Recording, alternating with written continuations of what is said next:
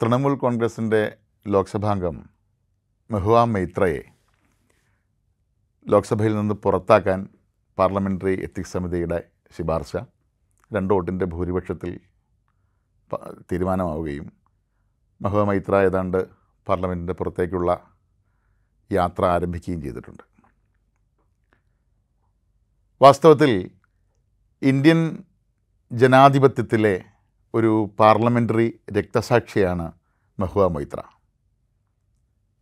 രക്തസാക്ഷി എന്ന പ്രയോഗം നമുക്കറിയാം ഒരു സിസ്റ്റത്തിനെതിരെ അതിശക്തമായി നിലനിൽക്കുകയും ഒരാദർശത്തിന് വേണ്ടി പ്രവർത്തിക്കുകയും അതിനെതിരെ നിൽക്കുന്ന ഹിംസാത്മകമായ ബഹു അധികാരരൂപിയായ ഒരു വ്യവസ്ഥ വ്യവസ്ഥയാൽ കൊല്ലപ്പെടുകയും ചെയ്യുന്ന ആളുകളെയാണ് നമ്മൾ രക്തസാക്ഷികളായി പരിഗണിക്കുക. ചരിത്രത്തിലെ ആധുനിക ഇന്ത്യയുടെ ചരിത്രത്തിലെ ഏറ്റവും വലിയ രക്തസാക്ഷി നമ്മുടെ രാഷ്ട്രപിതാവാണ്.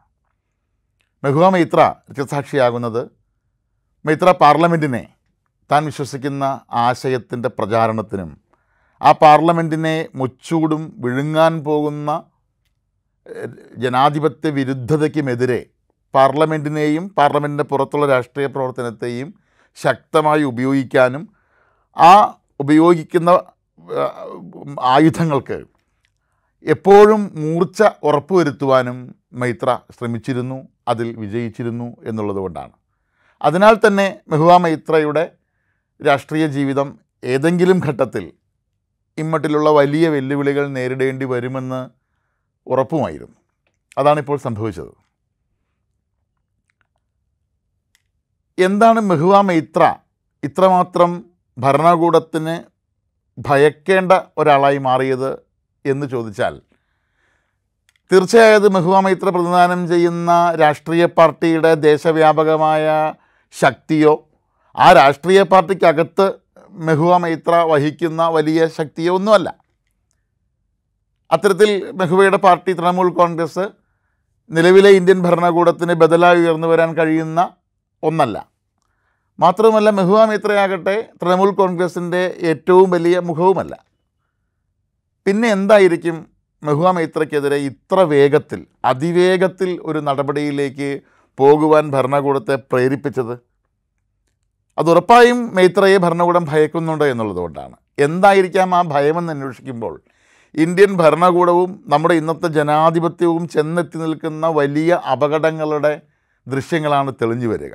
അതിലൊന്ന് മെഹുവ മൈത്രയുടെ പാർലമെന്ററി ജീവിതം പരിശോധിച്ചാൽ രണ്ട് മുഖമുള്ള ആക്രമണമാണ് പ്രതിരോധമാണ് പ്രതിഷേധമാണ് അവർ ഉയർത്തിയിരുന്നത്. അതിലൊന്ന് ഹിന്ദുത്വക്കെതിരായ കടന്നാക്രമണമാണ്. ഹിന്ദുസ്ഥാൻ ഈ രാജ്യം അവർ ആ പദം പോലും ഉപയോഗിക്കും. ഇന്ത്യ എന്നത് അനേകരുടെ രക്തകണങ്ങൾ കൊണ്ട് രൂപപ്പെട്ട ഒന്നാണെന്നും ഈ രാജ്യം ആരുടെയും പിതാവിന്റെ വകയല്ല എന്നും പറഞ്ഞുകൊണ്ടാണ് മൈത്രയുടെ ആദ്യത്തെ ലോക്സഭാ പ്രസംഗം അവസാനിക്കുന്നത്. ആ പ്രസംഗം തന്നെ രണ്ടായിരത്തി പതിനാല് മുതൽ ഇന്ത്യയിൽ ഭരണം കൈയാളുന്ന ഹിന്ദുത്വ ഓരോ ഘട്ടത്തിലും സ്വീകരിച്ചിട്ടുള്ള ജനാധിപത്യ വിരുദ്ധമായ നടപടികളെ ഏതാനും വാക്കുകളിൽ ആറ്റിക്കുറുക്കി അവതരിപ്പിച്ച് ഭരണകൂടത്തിന്റെ മാറു പിളർക്കുന്ന ശക്തിയോടെ ആക്രമിച്ചുകൊണ്ടാണ് മൈത്രയുടെ ആദ്യത്തെ പ്രസംഗം തന്നെ സംഭവിക്കുന്നത്. തുടർന്ന് ഈ രാജ്യത്ത് മുസ്ലിങ്ങൾ ഉള്ളതുകൊണ്ടാണ് നിങ്ങൾ ഹിന്ദുക്കളായിരിക്കുന്നതെന്നും അതല്ലായിരുന്നെങ്കിൽ നിങ്ങൾ ബ്രാഹ്മണനോ വൈശ്യനോ ശൂദ്രനോ ഒക്കെ ആയി ജീവിക്കേണ്ടി വന്നാനേ എന്നൊക്കെയുള്ള ഹിന്ദുത്വയുടെ തന്നെ അടിത്തറ ഇളക്കുന്ന വലിയ വിമർശനങ്ങൾ മൈത്ര പല ഘട്ടത്തിൽ ഉയർത്തുന്നുണ്ട്. ഇത് സ്വാഭാവികമായും ഭരണകൂടത്തിന്റെ എല്ലാ തരത്തിലുള്ള നിയന്ത്രണങ്ങളും കൈവശം വച്ചിരിക്കുന്ന ഹിന്ദുത്വയെ പ്രകോപിപ്പിക്കുക സ്വാഭാവികമാണ്. അവർ പ്രതികാരം ചെയ്യുക സ്വാഭാവികമാണ്. ഒന്ന്. രണ്ടാമത്തേതാണ് അതിനേക്കാൾ പ്രധാനപ്പെട്ട ഒന്ന്.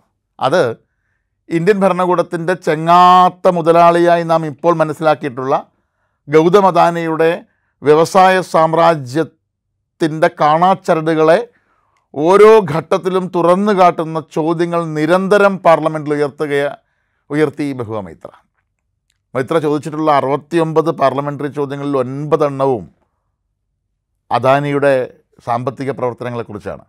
അദാനിയെ ചോദ്യം ചെയ്യുക എന്ന് പറഞ്ഞാൽ ഇന്ത്യൻ ഭരണകൂടത്തിന്റെ ഇപ്പോഴത്തെ ചാലക ശക്തിയെ ചോദ്യം ചെയ്യുക എന്നുള്ളതാണ്. അദാനിയെ എതിർക്കുക എന്ന് പറഞ്ഞാൽ ഇന്ത്യൻ ഭരണകൂടത്തെ അപ്പാടെ എതിർക്കുക എന്നാണ് ഭരണകൂടം മനസ്സിലാക്കുക. മാത്രമല്ല ഇന്ത്യയേക്കാൾ വലുതാണ് ഗൗതം അദാനി എന്ന് കരുതുന്ന തരത്തിലുള്ള ഒരു സാമ്പത്തിക മാനസികാവസ്ഥ കൂടി മേൽക്കൈ നേടുന്ന ഒരു അന്തരീക്ഷത്തിലാണ് അദാനിക്കെതിരെ വലിയ ചോദ്യങ്ങൾ ഉയർത്താൻ മഹുവ മൈത്ര തയ്യാറായത്.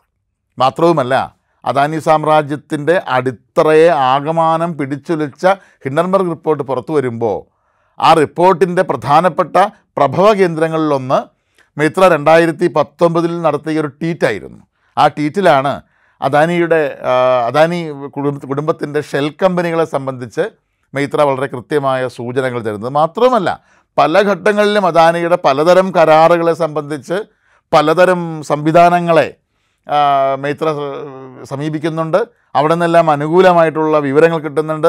ആ വിവരങ്ങളെല്ലാം പാർലമെന്റിലും പാർലമെന്റിന് പുറത്തും നിരന്തരം അവർ ഉയർത്തുന്നുണ്ട്. പാർലമെന്റിനകത്ത് നടത്തുന്ന നടത്തിയ പ്രസംഗങ്ങളുടെ ചടുലതയും കാവ്യാത്മകതയും എല്ലാം കൊണ്ട് മൈത്രയ്ക്ക് കിട്ടിയ വ്യാപകമായ അംഗീകാരത്തെ ഇത്തരത്തിലുള്ള ഹിന്ദുത്വയ്ക്കും ഈ ഭരണകൂടത്തെ മുഴുവനായി വിഴുങ്ങാൻ വാവിളിറക്കുന്ന ഈ അദാനി സാമ്രാജ്യത്തിനും എതിരായ ആ, ആയുധമാക്കി മാറ്റാൻ. അതായത് തനിക്ക് ലഭിക്കുന്ന പ്രശസ്തിയെ ഒരു സിസ്റ്റത്തിനെതിരായ സമരായുധമാക്കി മാറ്റുന്നതിൽ വലിയ തോതിൽ വിജയിച്ച ഒരാളാണ് മഹുവ മൈത്ര.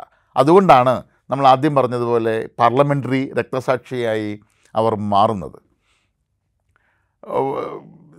ഇപ്പോൾ മഹുവ മൈത്രയുടെക്കെതിരായ നടപടിയിലേക്ക് നയിച്ചത് ആയിരത്തി തൊള്ളായിരത്തി അമ്പത്തി ഒന്ന് മുതൽ ഇന്ത്യൻ പാർലമെന്റിൽ ഇടയ്ക്കിടയ്ക്ക് മുഴങ്ങിക്കേൾക്കാറുള്ള ഈ ചോദ്യ കോഴയാണ്. അതായത് പാർലമെന്റ് എന്നുള്ളത് ഒരു പരമ ഔന്നത്യമുള്ള ഒരു സംവിധാനമാണ്. ആ സംവിധാനത്തിലെ പരമാധികാരികളാണ് അവിടുത്തെ അംഗങ്ങളായ ലോക്സഭാ അംഗങ്ങൾ.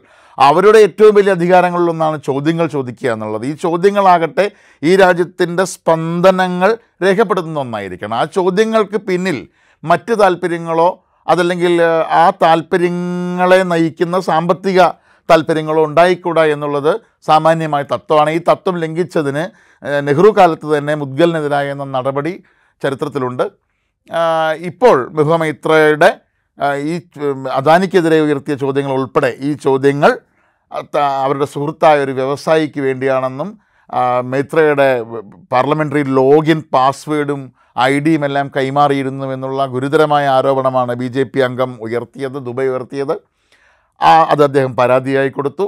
ഉടൻ തന്നെ അതിവേഗത്തിൽ എത്തിക്സ് കമ്മിറ്റി ചേരുകയും മൈത്രയെ ചോദ്യം ചെയ്യുകയും ചെയ്തു. ഇത്തരത്തിലുള്ള ആരോപണം ഉയർന്നാൽ ആദ്യം ചെയ്യേണ്ടതും രണ്ടാമത് ചെയ്യേണ്ടതുമായ മറ്റു ചില നടപടിക്രമങ്ങളുണ്ട് മറ്റു ചില സമിതികളുണ്ട്. ഈ സമിതികളെ മുഴുവൻ വളരെ പെട്ടെന്ന് ഒഴിവാക്കിക്കൊണ്ട് എത്തിക്സ് കമ്മിറ്റി ചേരുകയും ആ എത്തിക്സ് കമ്മിറ്റിക്ക് മുമ്പാകെ ഹാജരായ മഹുവ മൈത്രയെ അക്ഷരാത്രത്തിൽ വസ്ത്രാക്ഷേപം ചെയ്യുകയും ഒരു തരത്തിലുള്ള സ്മാർത്ഥ വിചാരം പോലുമായി മാറുന്ന ചോദ്യങ്ങൾ ഉയർത്തി അപമാനിക്കുകയും ചെയ്തതായി മൈത്ര തന്നെ വെളിപ്പെടുത്തുന്നുണ്ട്. ഒടുവിൽ ഒരു ഉത്തരവും പറയാതെ പ്രകോപിതയായി മൈത്ര ആ സമിതിയിൽ നിന്ന് ഇറങ്ങിപ്പോരുന്നുണ്ട്. ആ ഇറങ്ങിപ്പോയ അന്ന് തന്നെ നമുക്ക് ഊഹിക്കാമായിരുന്നു സംഭവിക്കാൻ പോകുന്നത് ഇതെല്ലാമാണ്. കൃത്യമായി തയ്യാറാക്കിയ ഒരു തിരക്കഥയാണ്. ആ തിരക്കഥയ്ക്കുള്ള ഒരു വലിയ ബലം ഈ പറഞ്ഞതുപോലെ ലോഗിൻ പാസ്വേഡ് ഐ ഡിയും എല്ലാം ഇതുപോലെ സുഹൃത്തിന് കൈമാറിയിരുന്നു എന്നുള്ളതാണ്. പക്ഷേ അതിനകത്തുള്ള തെറ്റെന്താണ് എന്ന് വ്യക്തമാക്കാൻ എത്തിക്സ് കമ്മിറ്റിക്ക് തോന്നിയിട്ടില്ല. ഇത് എല്ലാ പാർലമെന്ററി ചോദ്യങ്ങളും എം പിമാരുടെ ചോദ്യങ്ങളും അവർ സ്വമേധയാ തയ്യാറാക്കുന്നതാണെന്നുള്ള